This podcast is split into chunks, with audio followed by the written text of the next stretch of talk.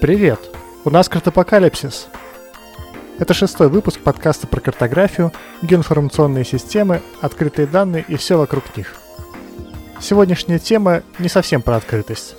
Пользуясь тем, что среди ведущих есть люди, которым можно заплатить за работу, мы обсудим заказчиков и потребителей данных. Разговаривают все те же. Илья Зверев, ничего не знаю по сегодняшней теме. Привет, я Серега Голубев, иногда пропадаю. Привет, я Максим Дубинин. Должен что-то знать, но не уверен. Серег, давай расскажи Максим. про тему и про суть ее. Что такое заказчик сейчас? Вот конкретно у вас. Конкретно у нас заказчик сейчас прямо это я. Вот, а у нас тоже не, не сильно поможет, наверное, потому что у нас конкретно заказчик это все. Вот. Ну, просто реально любой человек или компания, или там какая-то структура, или группа людей, или вообще... Ну, то есть э, у вас компания, которая делает проекты на заказ, поэтому логично, что обратиться может каждый. Ну, если бы так, то да. Ну да. Ну и плюс еще есть продукты, да, которые тоже, тоже вроде бы всем потенциально могут быть нужны.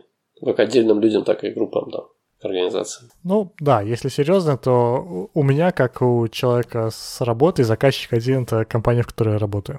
Работодатель, да.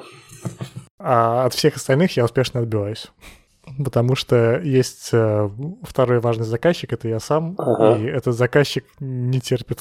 Еще, более важен, еще более важен, чем работодатель. Да, да, да. Самого себя, наверное, не знаю, можно ли называть заказчиком в полной мере. Знакомо, знакомо. Ну, ну почему нет? Ну вот, например, сейчас мы записываем подкаст, кто у нас заказчик? Ну, у нас да. и работа такая, больше не работа. А... Не то, чтобы нам кто-то... Пол, полухобби, полуобщественная деятельность. Причем важен фа- факт записи, а не факт ее как бы выражения в виде подкаста, потому что подкаст потом я обычно не слушаю. Ну да, я его слушаю три раза, но это чисто по необходимости. Ну так, Серег, к чему вопрос это был? Что тебе хотелось бы услышать про заказчиков? Ну, во-первых, самое самое основное, как они структурируются. Максим, у тебя, наверное, полный спектр, у тебя физические лица, и государственные организации, и общественные, и бизнес. Ну, по типу организации, да. Да, примерно так. А как примерно доля? Ну, понятно, что у тебя это может быть индивидуальные особенности, но как ты примерно рынок оцениваешь? Где больше заказчиков, где меньше и какие у них особенности? Чем, например, общественные организации или бизнес отличаются от государства и тем более от частных лиц? Так, ну, само деление ты уже примерно назвал, физлица, юрлица, и юрлица далее делятся на общественные организации, бизнес и государство. Вот. А по особенностям не, ну, я так понимаю, заказчики это делятся просто по способам, как они приносят деньги. Ну, первое, это, это да, вид, вид того, как они э, любят или хотят платить. А это зависит от того, что им на самом деле нужно. Например, заказ работ. Вот, в этом случае ты оказываешь услуги, форма договора одна. Второй, второй вид – это когда они покупают некие продукты у тебя. То есть, э, не хочу платить за разработку, хочу готовую программу купить и ей пользоваться, например. А, это другая форма договора, другой подход. А, в нашей области не так часто распространенный, потому что а, запросы примерно всегда разные.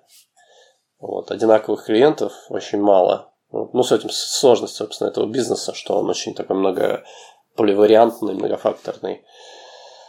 Бывают какие-то консультационные вещи, консультационные услуги, когда к тебе приходят и говорят, вот ты крутой специалист, там компания у тебя крутая, нам нужен саппорт, консультация, мы будем просто платить, э, там, не знаю, почасовую, и ты будешь нам организовывать консультации на любые заданные темы. Знаешь, как э, тема, тема очень рамочно определяется, а потом что угодно там может быть. На самом деле, в этот же договор часто и разработка попадает. Что какие-то часы это разработки. Сначала ты консультируешься, понимаешь, что, например, заказчик сам это не может реализовать, и переходит, переходит все в режим, ну, давайте мы для вас сделаем, это еще столько-то там часов будет. Если это что-то небольшое, ты можешь это в часах выразить.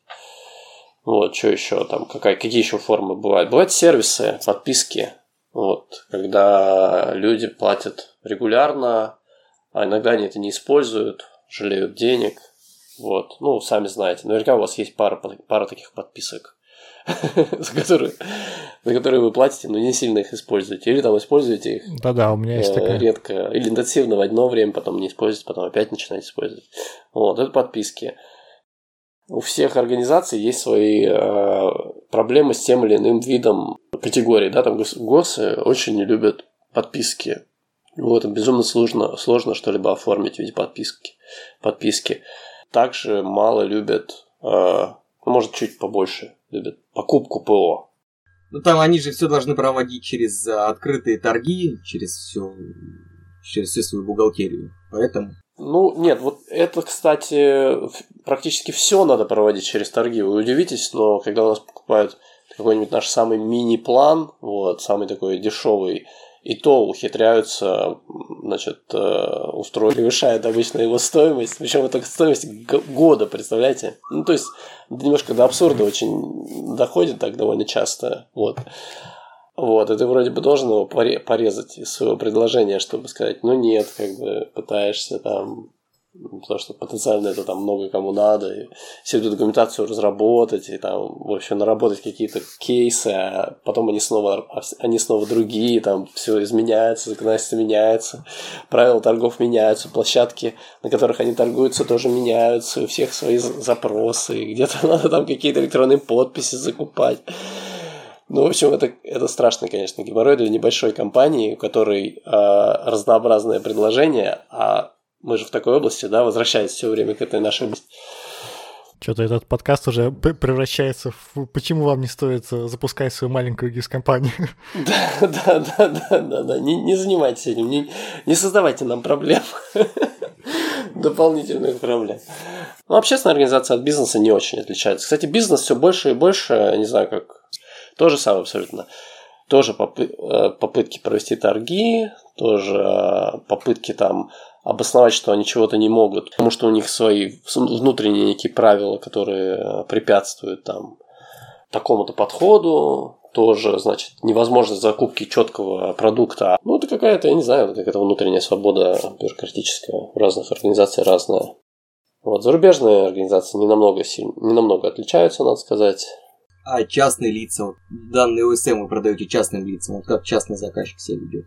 Он, кстати, он хорошо себя ведет, он менее геморроен, он, ну, и это его как бы... Ну, у тебя есть с ним контракт, естественно, оферта, но он может прийти и возмутиться, что это там э, здесь то-то не то, то-то не работает и так далее. Но компании проще ему вернуть деньги. Вот, и не мучиться, потому что большинство жаловаться не будет. То ли потому, что все хорошо, то ли потому, что просто по факту как бы деньги не такие сверхбольшие, чтобы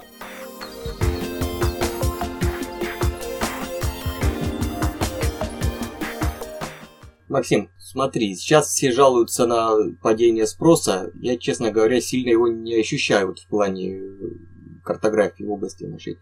А как у вас дела обстоят? Ну, с одной стороны, да, он, конечно, упал.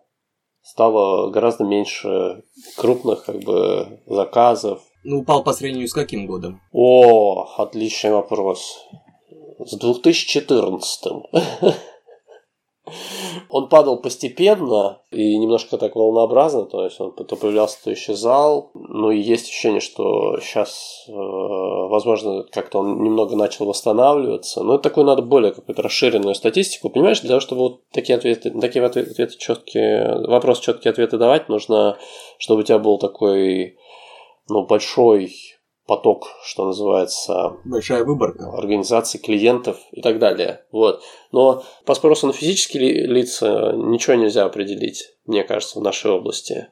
Потому что их в целом не так много, и если ты физикам что-то продаешь, то это небольшие цены, вот, и там сигнал как бы теряется за вот этим шумом ценовым. Вот. А можно смотреть по большим организациям, и там явно это. Большие контракты, они исчезли. Ну, очень сильно, скажем так. Не хочу никаких секретов раскрывать. Вот, но они довольно сильно исчезли. Видно, что люди экономят, у них э, повысился как-то уровень бюрократии очень сильно.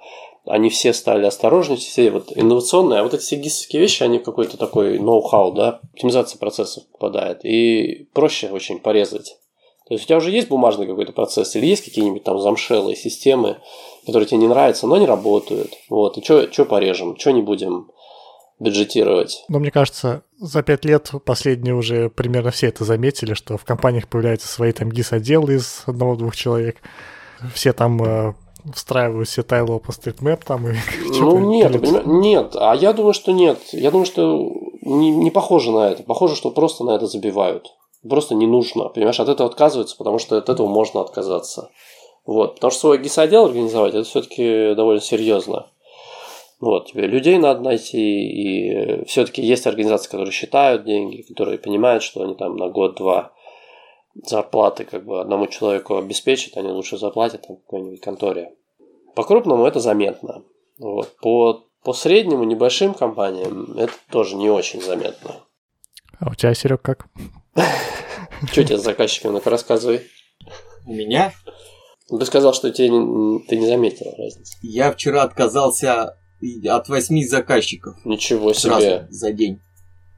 Это было а тебя... пер- От... первый раз в жизни такая ситуация. Откуда у тебя столько много заказчиков? Это просто какая-то какой-то безумный день был. А, я так могу только предполагать, но похоже, что на конференции в Питере с ПБГеотех кто-то сказал, что я могу помочь с какими-то вопросами по ГИСам. И мне куча людей сразу начали писать, помоги с дипломом, осталась неделя, а надо делать все, то есть работы на три месяца. Я, О, говорю, я да. не делаю дипломы, я не занимаюсь такой работой. Понятно. Но люди настойчиво стучат. Понятно. Так подожди, а сколько денег-то предлагали? Я не знаю, я всем пишу 150 тысяч, и все сразу отказываются. Ну сейчас, да, сейчас май, такое время, когда во всех каналах, особенно связанных с ГИСами, с OpenStreetMap, появляется много людей, которые хотят, чтобы им сделали дипломы. Да, да, нет, одно дело помочь проконсультировать, рассказать, что как устроено, это оказать такие обучающие услуги, это еще можно рассмотреть. Но делать диплом за кого-то это не, невыгодно просто финансово.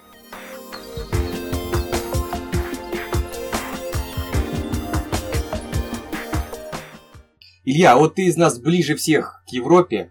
Я? Да. Илья, расскажи, как ты оцениваешь рынок в Беларуси и в Европе, ну, насколько знаешь? В Беларуси рынка нет. Ну, то есть реально здесь нет заказчиков, насколько мне известно. Вот. Есть какие-то государственные компании, но они предпочитают ГИСами не пользоваться. Вот. На эту тему был замечательная презентация на последнем Байгис конференции где МЧС рассказывали, как у них построена работа с картами. И работа с картами, это у них на стене висит карта, они в нее втыкают булавки. Приходит заказ, называет улицу и дом, и диспетчер начинает искать на карте, где эта улица, где этот дом. Ого. И так примерно все. То есть вот это состояние рынка в Беларуси. Вот. В Европе, конечно... А с чем это связано? Ну, денег нет. С чем еще может быть связано? А если есть деньги, нет желания, потому что ГИСы еще неизвестно, как пригодятся, а в даче вот прям можно жить сразу, вот как построено, например. Вот это, вот этот аргумент денег нет, не совсем понятный на самом деле. Те, те суммы, которые сейчас надо вложить, чтобы там на, начать пользоваться какими-то сервисами, да, они, они ничего не значат. Они несущественные. Угу. Для большинства, для подавляющего большинства организаций. Вот, то есть аргумент нет денег, он, как бы, мне кажется, не очень. Максим, годится. я сталкиваюсь с тем, что проблема не в деньгах. Да. Да, проблема не в деньгах, а проблема в том, что многие э, потенциальные заказчики просто не осведомлены о возможности такого решения. Как-то не странно звучит не, ну это, в 21 это, веке. Ну, это тоже верно, но ну, ну, то есть вопрос просто в валентностях неких. А то, что у тебя, грубо говоря, в голове есть свободное место, в которое можно заложить а, новую информацию или там хотя бы необходимость поиска этой информации, она легко найдется, да, если ты попросишь. Но ты даже, ты даже не начинаешь это делать, потому что ты то, что называется, перегружен там какими-то своими э, делами, нюансами. Ну, а еще это означает, что, видимо, эта задача не настолько как бы болезненна для тебя. Вот, ты не наступаешь на это все. Поэтому болевой этот порог не, пере, не перейден, да, и продолжаешь втыкать булавки в, в стену, и тебя все устраивает. То есть работает Я как-то, ну и работает. По своим заказчикам могу судить, что за последние 2-3 года достаточно существенно вырос спрос на создание картографических стилей. Очень приятная для меня тенденция, с одной стороны, но с другой стороны, большинство из э, тех людей, которые ищут человека для создания картостиля, они всегда хотят что-то очень дешевое, очень быстрое, не понимая, что такое картостиль вообще. То есть они, грубо говоря, ищут не картографов, а скорее художников. Uh-huh. То есть намечается такой поворот э, в картографическую сторону, но при этом люди еще не до конца понимают, что они конкретно хотят. То есть они видят внешнюю картинку ну, и так. пытаются ее воссоздать, не понимая, что стоит за этой картинкой. Я, если честно, я, если честно, вообще не понимаю, зачем людям стили нужны. Почему они вообще ими заботятся а, сначала о стилях, а потом о чем-то другом? Вот. Им нужны там, не знаю, технологические процессы, система какая-то. А потом уже, ладно, стиль можно поменять. Нет? Нет, у многих технологические вот. системы уже выстроены. Это же да. как раз таки вопрос а, в стиле в этой стиль. упирается, что стиль это очень прикладная вещь, один из элементов, и он не может работать прекрасно сам по себе, он должен ну, работать да. только в связке с другими инструментами для решения задач. И во многих случаях стиль действительно нужен, когда у вас узкоспециализированная задача, тогда вопросов нет. Но многие подходят к этому Не, но... Ну исключительно как к элементу дизайна, причем дизайна в смысле художественного оформления, без всякого содержания его. Грубо говоря, я хочу, чтобы было красиво. И все. Ну, это да. Не, ну, я так понимаю, работа со стилем, она не сильно отличается от э, проектирования интерфейса, например. То есть там большая часть времени это разговаривать с заказчиком, с будущими пользователями, понимать, что им нужно. Ну да, примеры. Там, ну, и все примерно такое. так. Есть... Плюс еще большие моменты, связанные с тестированием. Ну, впрочем, то же самое, что и да, в проектировании интерфейса. Просто жаловаться на заказчиков это в том числе означает э, расписываться в том, что ты сам что-то не умеешь. Например, объяснять необходимость этого всего. Ну да, не осцилляторы, короче. Нет, Опять э, дело никто, никто не жалуется на заказчиков, это вообще грешно, особенно в наши непростые времена. А дело в том, что когда человек что-то заказывает, он всегда планирует бюджет на эти работы и часто сталкиваешься с непониманием, когда называешь, сколько реально стоит выполнение такой работы, а у человека от этой суммы, дай бог, там одна сотая или там одна десятая просто заложена.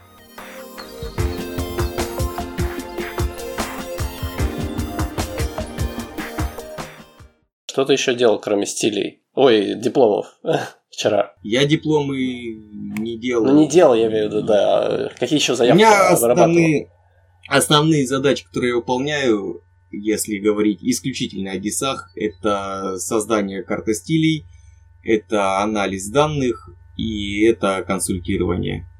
Все остальное большей частью связано с полевыми работами, уже с исследованиями на местности, но тоже все равно это упирается рано или поздно в картографию. То есть у меня такой рынок немножко поделен между чистыми ГИСами и чистыми полевыми работами. анализ данных что там? Как, как формулирует заказчик э, запрос? Пример какой-нибудь можешь? Ну, в основном это связано с э, анализом какой-нибудь контуровки на картах. То есть они тебе говорят, нарисуй нам э, такие-то леса? Ну, например, да, либо нарисуй леса, либо посмотри, как изменилось русло реки, либо создай э, точки, на которых нужно прийти посмотреть растительность, такие потенциальные, чтобы можно было туда прийти, либо какую-то контурную карту изначально. То есть они такие в техническом плане все достаточно простые, но требуют понимания не только гисов, но и самой специфики объекта, что там происходит. Получается, что у тебя вот неупомянутая группа пользователей в самом начале это научные организации, структуры группы, да? Да, да, да. Но это такая группа, которая а, на ней не заработать. Это не те люди, с которыми можно работать ради денег. Да. Научные организации очень хороши тем, что позволяют бесплатно путешествовать. Я бы за свои деньги никогда в жизни бы не объездил столько разных интересных мест, сколько объездил благодаря своим заказам. Ты говоришь про то, что есть возможность поездить, а люди, которые заказывают тебе анализ данных, а вот меня волнует дистанционное зондирование, как бы они сразу, они понимают о том, что заказывая этот анализ, а ты, ну, когда ты им говоришь, да, отлично, я сейчас проведу тут полевые исследования, а не понимаешь, что за это тоже придется заплатить? Или они такие, ой, погодите, это же спутниковые съем... снимки, вы же специалист, вы должны без всяких поездок там все Нет, Максим, это все обсуждается в процессе разговора, и обычно люди... Ну, я не могу, наверное, ни одного случая вспомнить, когда мне такие попадались бы неадекватные заказчики. Потому что всегда разговор начинается, что надо сделать, человек говорит, вот мне надо такую-то задачу выполнить. И дальше ему обсуждаешь, что часть можно сделать дистанционно, а часть, как ни крути, все равно придется выезжать на местность и смотреть. И он тогда понимает, что да, действительно надо ехать, и тогда он принимает решение уже. Он готов это оплатить, и, или он может сделать только часть работы дистанционно, например. Ну, понятно. Но, Просто полевые работы, вот, они гораздо больше. Нет, Максим, вот это, это да, вот самое большое заблуждение, которое есть у всех людей в научной среде все думают, что самое дорогое это экспедиция. И это совершенно безумное. Ну, иногда так и бывает, например. Ага. Нет, никогда ну, так не бывает. Если так заложен бюджет, то это значит ошибка в проектировании. Потому что принципиально должно планироваться где-то так. 30% на полевые работы, 10% или 20% на подготовительные, и около половины всего бюджета на обработку того, что собрано в поле. Потому что обработать это гораздо тяжелее и дольше, чем сделать, просто приехать куда-то и там весело возле костра, там на лодках что-то померить, что-то отобрать, где-то в болоте быть искусственными комарами, убегать от медведей, это все веселье. А такая очень тяжелая, кропотливая работа начинается после. Не, ну я, я тебя понимаю, естественно, я просто в, в роли клиента я хочу сказать, ну, если выступить в роли этого заказчика, ну, подождите, ну, у нас вот целый отдел здесь, вот эти все уже полевые исследования провел, бы всю информацию вам предоставил, вы, пожалуйста, там анализируйте. Ну, такое анализируйте. тоже бывает, да, такое даже бывает достаточно часто, но здесь Зач... все упирается Зачем? в качество исследований и в задачу. Вот, и начинается, да, а что они там дособирали, а нужно, а подходит это для того, что ты анализируешь или не подходит? Да, да, да, да, да. да. понятно. И полевые заказы, кстати, последние годы почти исчезли остались совсем-совсем единичные, и там денег совсем у них нет. Это не та область, в которую сейчас стоит, мне кажется, лезть. Ну да. Я могу сказать то же самое про картографию, да, это рисовать карту по полевым исследованиям совсем не то, чем стоит заниматься. Нет, ну, Илья, тут я с тобой, наверное, не соглашусь. Карта это такая вещь, которая всегда востребована. Главное найти правильный подход. Вот ты в что мне очень правильно писал про конференцию картографов, которые обсуждали бумажные карты и говорили, что эта отрасль умирает, и что все становится плохо, притом в городе ни одной нормальной карты не найдешь, даже нормального бумажного атласа не найти нигде. Такого, который бы твои вопросы решал. Ну, да, я так и думаю. Ну да, ну не может быть, вот Россия самая большая страна мира, и при этом не иметь нормальной развитой картографической индустрии. Это какой-то оксюмарон. Не, у нас... Я понимаю, что у нас много чего происходит не, не так, как должно быть, но картография всегда здесь будет жива. У нас есть одна нормальная ветвь картографии, которая развита просто отлично, это военная картография.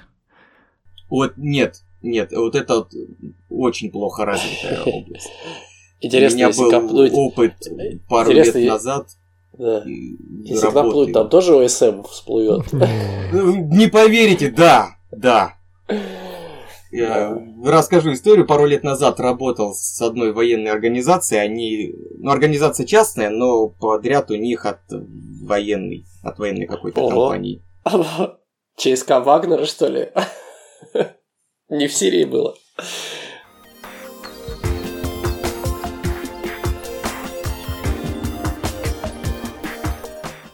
Давайте я вам вчерашний день пример того, что люди хотят делать.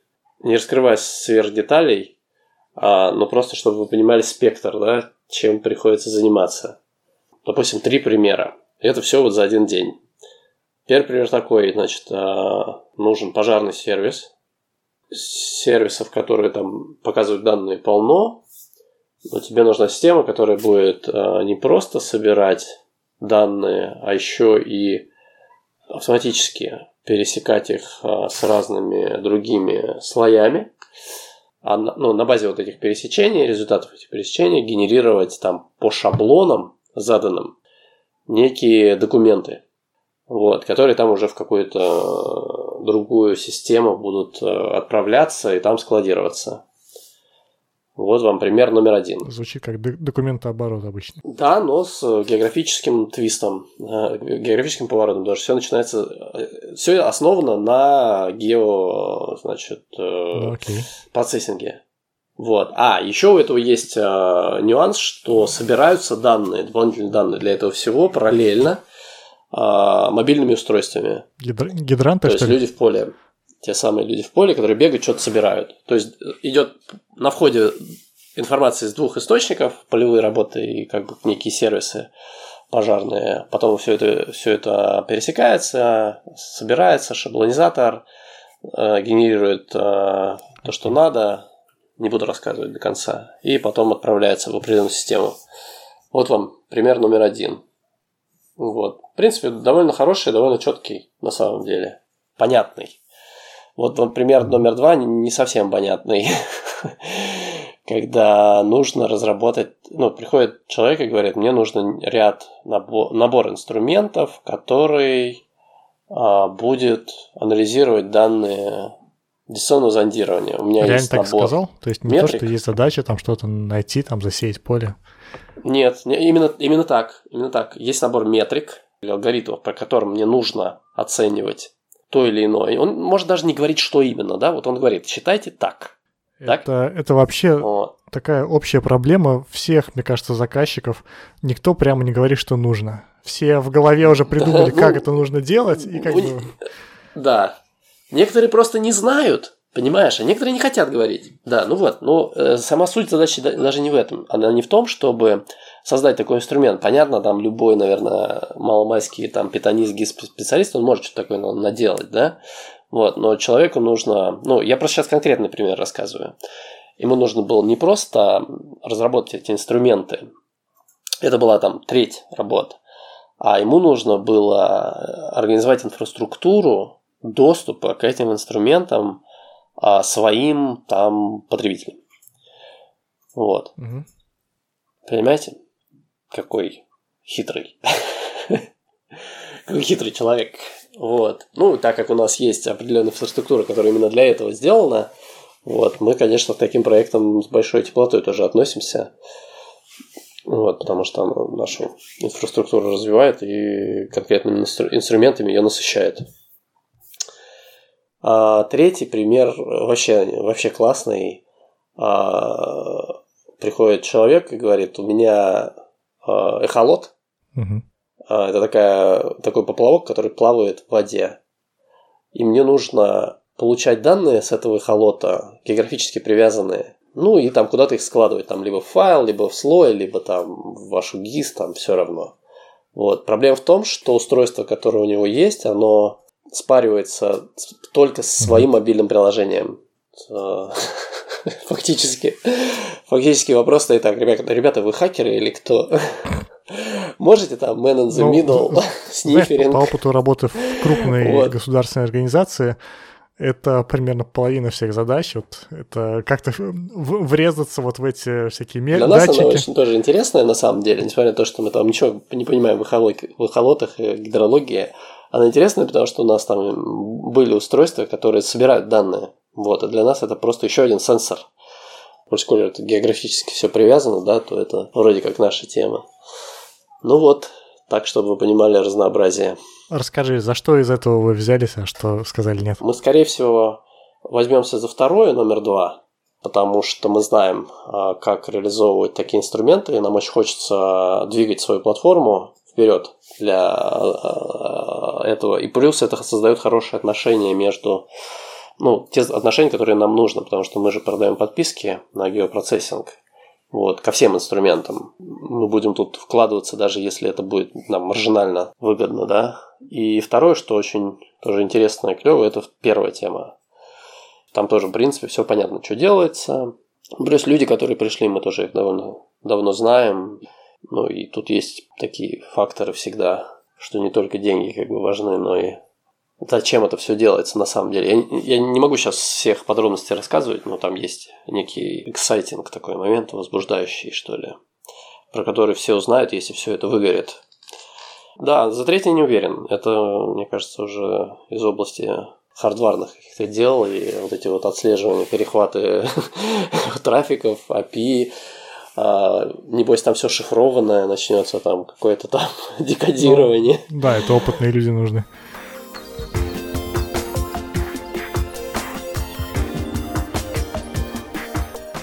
Максим, да. а я вот последние, наверное, полгода, год наблюдаю какой-то безумный рост госорганизаций, ну, прежде всего, каких-то администраций, правительств, а, рост интереса к таким жутко тормозным веб-гисам, веб-платформам, на которых находится какая-то карта, слои и 3 килобайта информации, но все это открывается в течение часа. Вот вы отмечаете такой спрос? Понимаешь, вот первую часть, которую я услышал, проявляет интерес, она это действительно так, да, действительно люди как бы проявляют этот интерес, но, к сожалению, в большинстве случаев все это этим интересом и ограничивается. В государственных организациях, как правило, есть некие пассионарные элементы, которые хотят организовывать и структурировать как-то общение организации с данными, обращение с данными, процессы там, и так далее. Это хорошие очень все тенденции, но все это очень быстро упирается в то, что параллельно этому есть бюрократические процессы, есть а, куча нюансов, связанных со штатными как бы вещами, да, типа там выделят тебе или не выделят тебе отдел вот, а тебе часто на такие разработки, для того, чтобы сделать нормальный там геопортал, тебе нужно данные сначала обработать, преобразовать в нужный вид и так далее. Вот. Те люди, которые это инициируют, они часто этого недооценивают, и этот интерес, к сожалению, сложно реализовать. Плюс а, вторая проблема, то, что Илья упоминал, с а, тем, что люди, да, у них есть интерес, но они не способны выразить этот интерес четко. А организации типа нашей, которые реализуют, да, им нужно, ей нужна четкость их задания. И кто-то должен взять на себя расходы по этому заданию. По его, по его составу, составлению. Это аналитика, это обследование объекта автоматизации, так называемое. То есть должны квалифицированные люди дописать, что именно должно быть сделано. Сам заказчик этого сделать, как правило, не может. Вот. И эти расходы, они являются препятствием. Многие считают, что... Я сейчас рассказываю, почему это не, не выражается да, в системе. Многие считают, что это должна сама организация, которая разрабатывает на себя брать. Ну, типа, вы умные, вот вы и напишите. Ну, да, так и есть. Так и деньги. есть. Только следующий вопрос. Только следующий вопрос самый сложный. А, извините, кто оплатит время людей, которые это будут писать? Так это все должно в стоимость включаться. Это, как говорится, no-go. Потому что то, что ты напишешь техническое задание, ни разу не гарантирует тебе того, что ты э, будешь реализовывать этот проект. Фактически ты должен вложить свои деньги до того, как этот проект начнется. А какие-то этими, шаблонные заказы нельзя Рискнуть этими деньгами. А, вообще все всегда, все всегда по-разному. Шаблонно что? ГИС муниципалитета? Это настолько не шаблонно.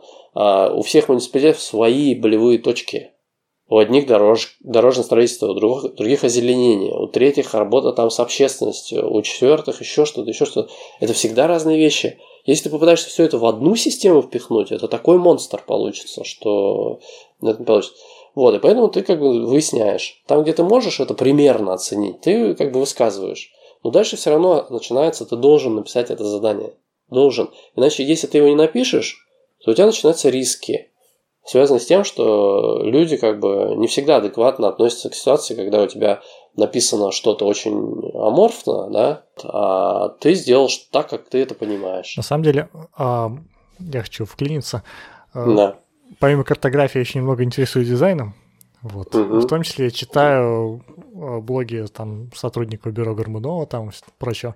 Вот. И они все пишут, что, ну как, э, дизайнер это не тот, кто как бы нарисовал тебе картинку там, или интерфейс и выдал, ты по нему работаешь. Это человек, который может сопровождать весь цикл, начиная от э, разговора с заказчиком, составления ТЗ, э, первоначального дизайна, тестирования, там, внедрения, все это То есть от знакомства с дизайнером до выдачи готового продукта и подписания бумаг. Закрытие. Вот, то есть никогда не бывает Всё такого... правильно. Нет, давай А, закончим, смотри- чуть-чуть остался. Не, Ты все правильно рассказываешь. Подожди, я А, хочу к, к твоей теме чуть ближе. Да, вот. А, извини, Никогда да. не бывает Мгм. такого, что у заказчика есть готовое ТЗ. В дизайне это более очевидно, потому что далеко не каждый может им заниматься. Но и в ГИСах тоже. То есть не бывает такого, что заказчик тебе пришел, вот сказал по пунктам, что нужно сделать, и ждет, что ты сделаешь, и все будет готово. Всегда нужно вытаскивать из него какие-то детали. Всегда нужно делать аналитику. Всегда это нужно, мне кажется, закладывать в деньги. Ну, я точно не знаю, потому что у меня не было больших заказчиков. вот, но я предполагаю, что без этого просто не обойтись. Да, ты все правильно рассказываешь. А, вопрос только один. Естественно, мы это понимаем. Ну, любая организация, которая этим занимается, она это понимает. Вопрос бюджетов и рисков. Есть крупные организации, у которых на это а, заведен бюджет. Грубо говоря, есть люди, работа которых вытаскивать информацию и формировать вот эти вот а, предложения, которые можно оценить, которые могут в это вложиться. Мгм. Есть э, не самые большие организации, в которых компетенций много, но бесконечный поток обрабатывать запросов на техническое задание они не могут себе позволить. Это штатные, как бы, у тебя должны быть штатные единицы. Ну да. Получается, что ты все время как бы ну, рассматривая их там по всяким косвенным признакам, пытаешься понять. А люди вообще тебя, тебе зачем написали? Они действительно хотят с тобой работать? Или они просто разослали это в 18 разных организаций и ждут от них оценок и там ТЗ? Понимаешь? Это большая работа для организации, вот, ну, типа нашей. Это постоянный поток. А ты на их месте сделал бы не так? А, Я бы на их месте делал бы не так. Нет. Вот в последнее время я э, честно всем заявляю, что а, вы хотите оценки, вы хотите адекватные оценки, вы хотите как бы понимать, почему с вас столько просят, вам нужно заплатить за то, чтобы компетентные люди вам это расписали. И я бы, и я бы платил. Это не так дорого стоит. Я понимаю, что это сложно заплатить. Часто там невозможно, особенно какие-нибудь государственные организации, там еще чего-то. Это нормальная работа. Это консалтинг до того, как начинается проект. Максим, я с тобой вот обеими руками и ногами за и целиком поддерживаю, потому а что к этому, ну, к этому ты приходишь, понимаешь? Вот несмотря на то, что мы 8 лет... я достаточно часто встречаюсь с ситуациями, когда человек не готов потратить э, там 50 тысяч рублей какие-то, Но то, чтобы выяснить, чтобы что ему потом нужно. потерять просто несколько миллионов на ровном месте. Или выяснить, или выяснить то, что, например, то, что ему нужно, просто нереально сделать в его бюджеты, которые он знает. Взрослость рынка. Это очень классная тема. Очень классная тема, она взросление отражает и организации а, исполнителя, и от организации Нет, заказчика. с- смотри, Когда у а, нас... я, ну, Сер- Сергей с тобой согласился. Мне кажется, что здесь есть э, то, с чем можно не согласиться.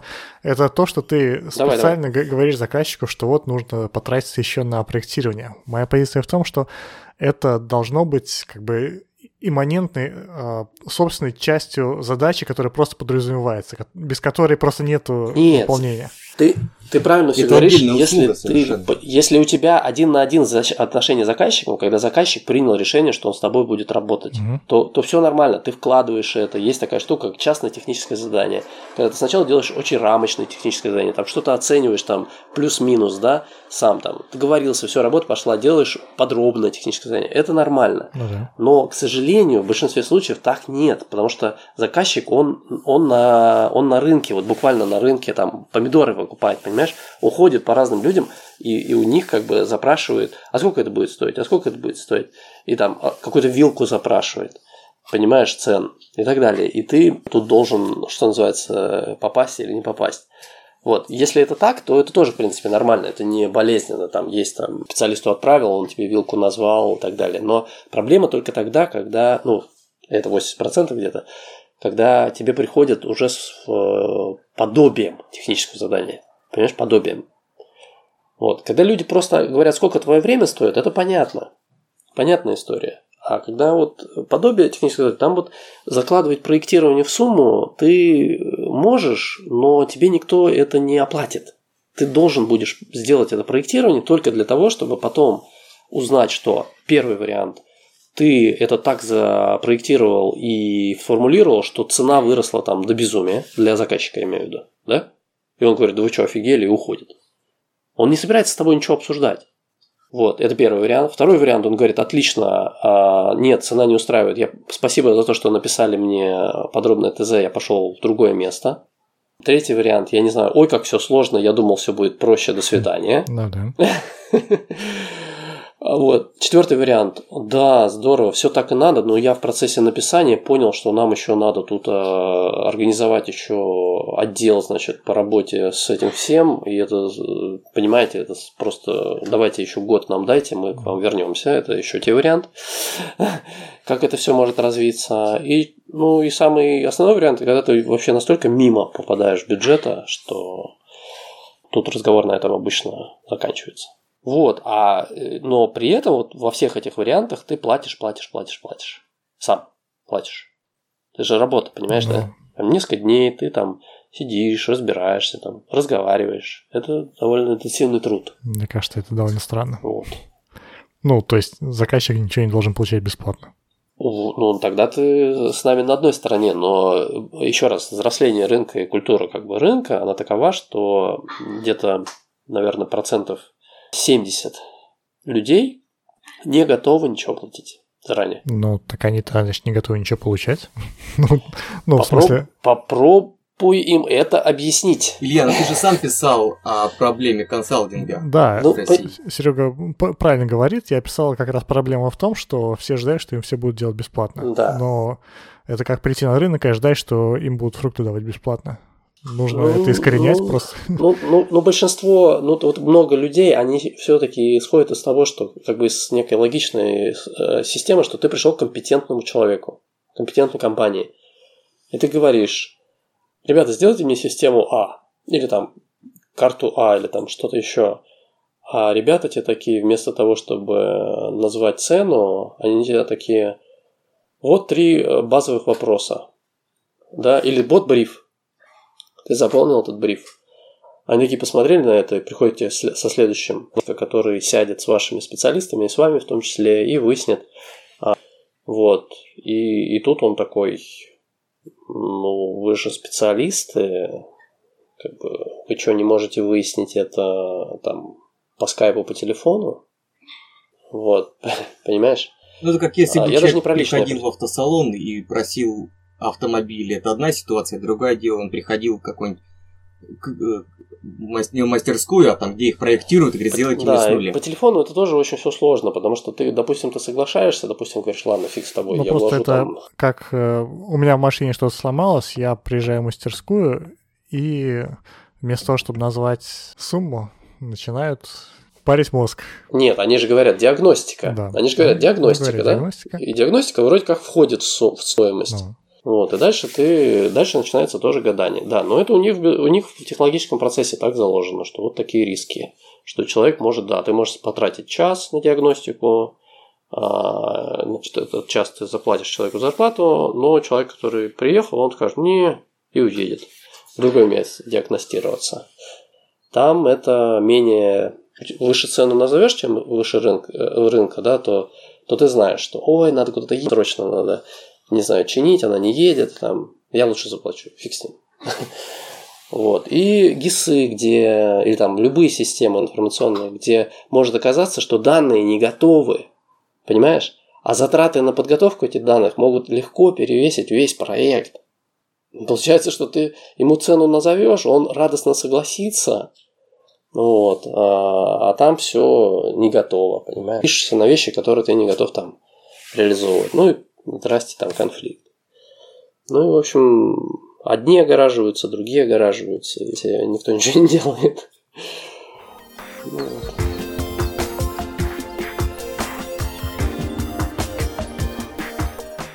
Максим, а вы сталкиваетесь ли с демпингом? Когда какие-нибудь студенты готовы выполнить там за 15 тысяч работу, которая Конечно. реально стоит там, полтора миллиона. А помнишь, а помните в одной из передач, я, по-моему, это выражал, да, у нас это тоже в разговорах все время проходит. Но наши конкуренты это не другие компании, Это там студент с геосервером. Или там чувак, который кугис установил, там, понимаешь? А еще хуже там. Просто у меня по картостилям это постоянная беда, я обращаюсь, все время спрашивают, почему это стоит так дорого, когда у нас есть знакомый, который ну, там да. все, все да. готов выполнить там за 10 тысяч рублей. Я говорю, ну, а почему к нему-то не обратиться? Да, да, да. Ну да, тоже стандартно, да как бы ты растешь, твоя компания растет, ты становишься более там квалифицированным, компетентным, горе от ума начинается, ты там пытаешься учесть кучу разных нюансов, которые на самом деле, может быть, и не нужно учитывать, но тем не менее. Вот, э, естественно, растет с этим всем цена, запросы, но ты тоже все это подрастает, и на замену тебе идет следующее поколение, которое проходит ровно такой же маршрут.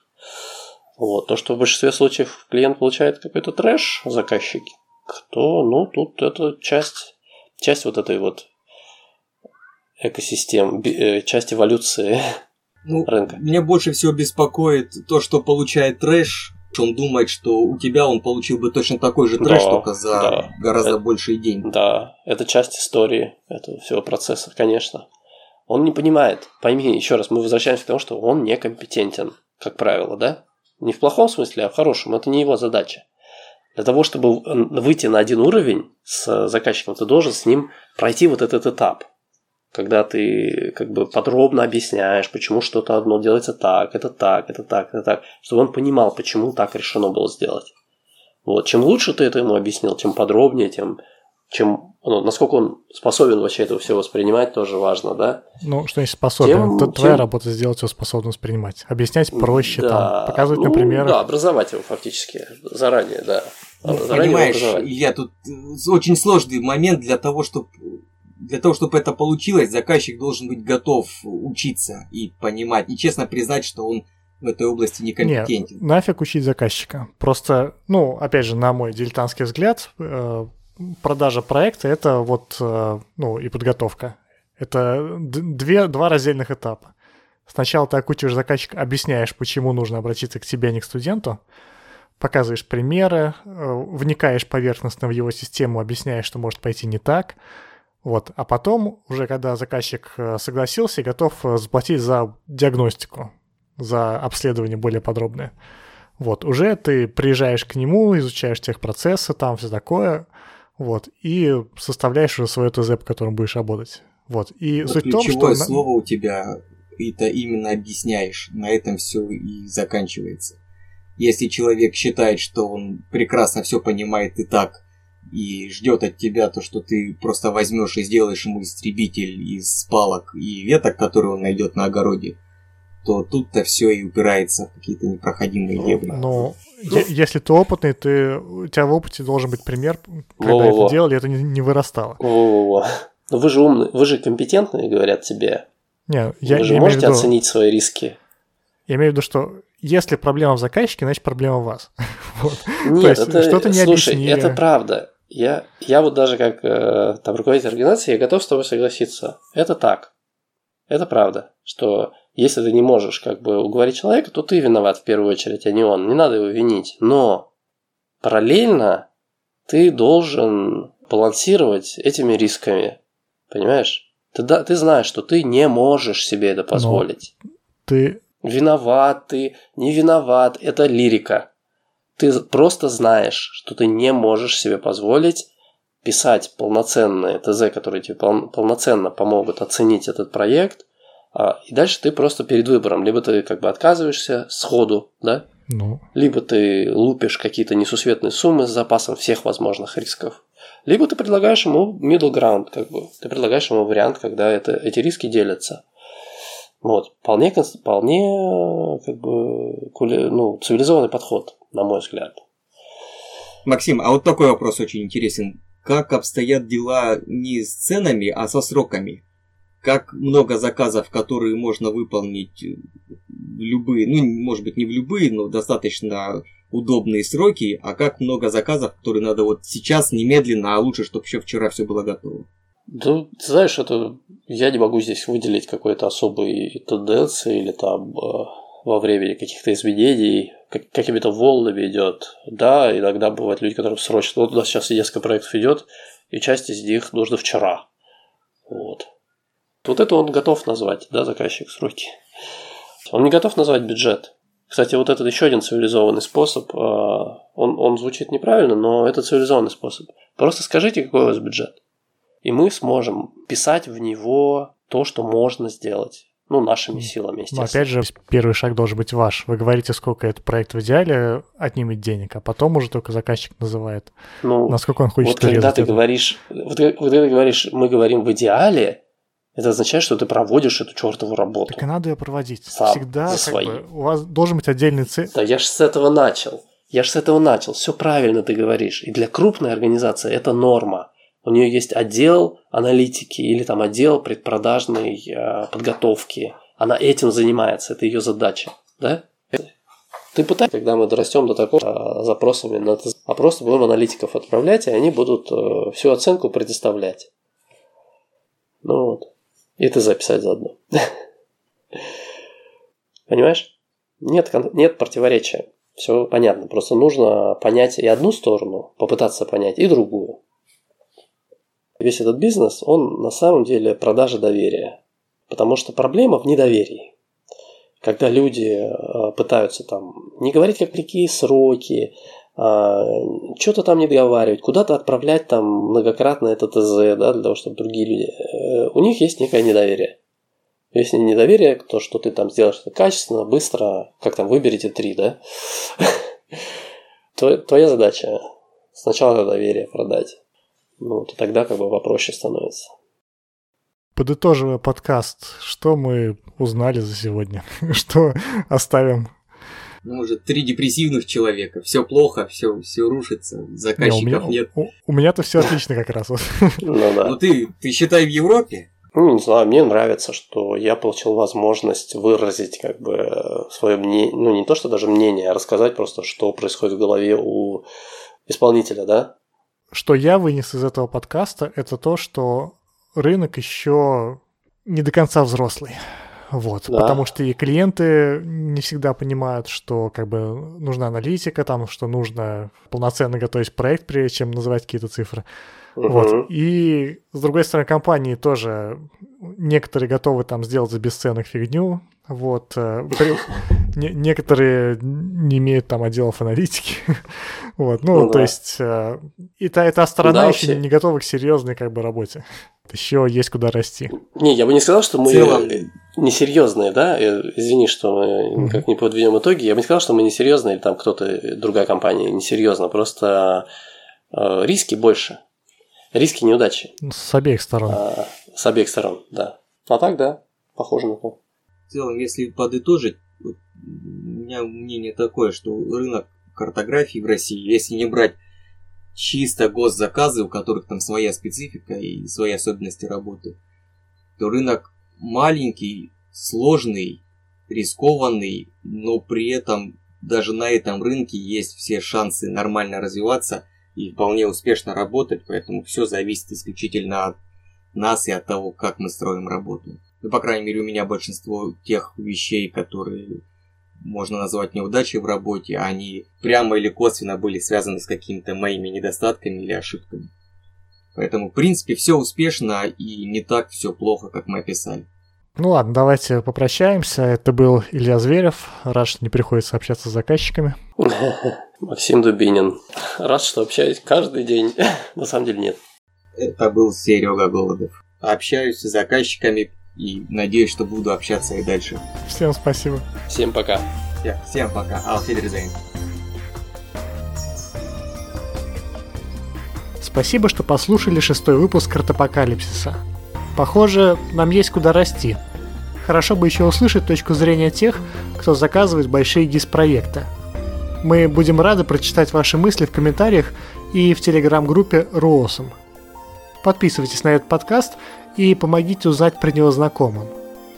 Каникулы закончились, так что следующий выпуск ждите в конце июля. До встречи!